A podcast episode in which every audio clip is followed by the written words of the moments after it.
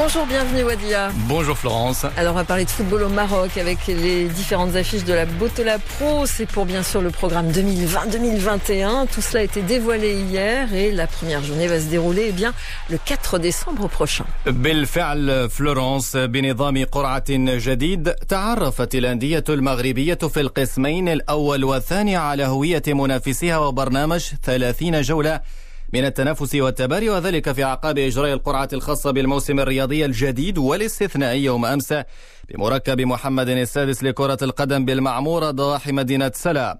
وأسفرت هذه القرعة عن جولة أولى في القسم الأول تنطلق في الرابع من دجنبر المقبل على الشكل التالي.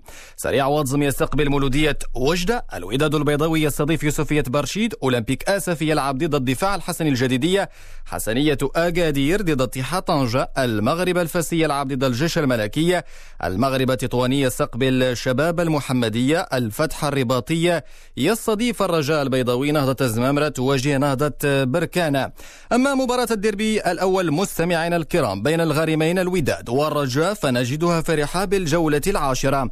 هذا من جهة ثانية سحبت أيضا قرعة مباريات الدور الرابع لمسابقة كأس العرش التي تغير موعد إجراء هذا الموسم والتي ستنتهي شهر يوليوز المقبل على عكس المواسم الماضية. من أبرز مواجهات هذا الدور شباب المحمدية ضد أولمبيك تشيرا. هذا ولم تكشف العصبة بعد عن التواريخ النهائية لمباريات البطولة الاحترافية.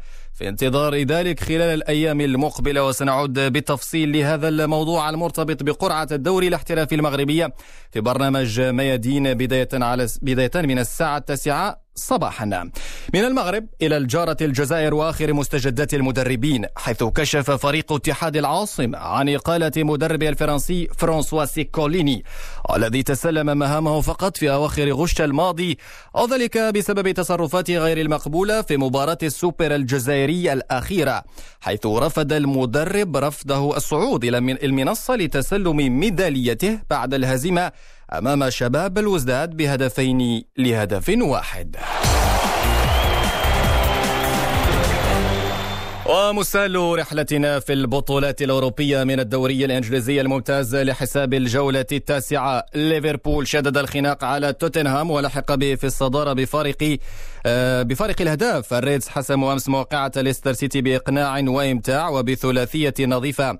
حمل اللقب عاد إلى سكة الانتصارات بعد التعادل في آخر جولة ضد السيتي من جهة أخرى وصل أرسنال نتائجه المتذبذبة وذلك بعد تعادله سلبا مع مضيف ليدز يونايتد ليظل ال Gunners في الصف الحادي عشر.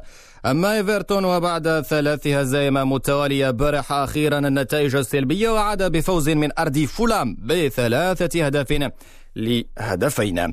من سحر البريمير ليج إلى إثارة الدوري الإسباني في غياب توهج ريال مدريد وبرشلونة الاعتيادي من سيوقف يا ترى مفاجأة الموسم ريال سوسيداد.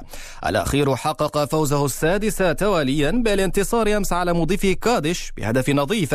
ليتربع على عرش الليغا ب 23 نقطة وبفارق ثلاث نقاط عن أتلتيكو مدريد بمباراتين ناقصتين. من جهة ثانية اقتنص فالنسيا نقطة من براثين مضيفه ديبورتيفو ألافيث بعدما قلب تأخره أمامه بهدفين نظيفين لتعادل إيجابي بهدفين لكل فريق. نتحول لحظة إلى الدوري الإيطالي الكالتشيو في أسبوعه الثامن. من يعتقد أن التقدم في السن يجعلك في خانة التقاعد الرياضية فلأنه لم يتابع الأداء الخرافي للسويدي زلاتان إبراهيموفيتش بقميص ميلان.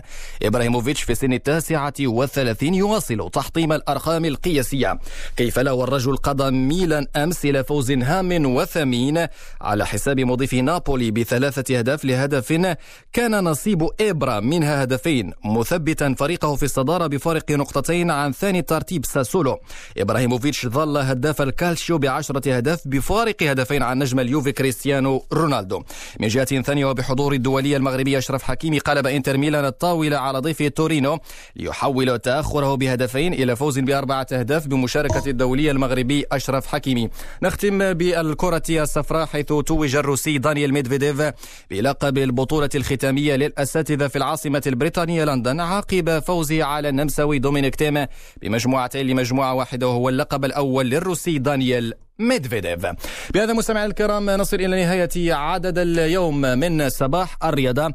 باقي فقرات Le Matin Info تتواصل بعد الفاصل. رفقة فلورنس بلون.